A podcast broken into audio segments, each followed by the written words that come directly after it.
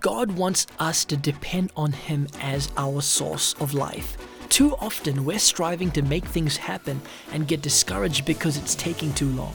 Today, God is saying, Come to me, ask me for help, call on my name, acknowledge me every day as your source.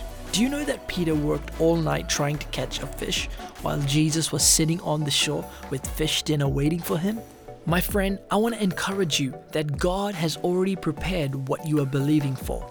Billy Graham once said if we fail an exam, there will be another opportunity to be tested. If we lose one job, we have a chance to perform better in our next employment. But after the grave, there is no second chance to live this life over. My friend, we have one opportunity on this earth to make God our source. I want to encourage you put God in the center of your life and trust Him. This is Joshua Singh, and you can find out more information about me on joshuasingh.com.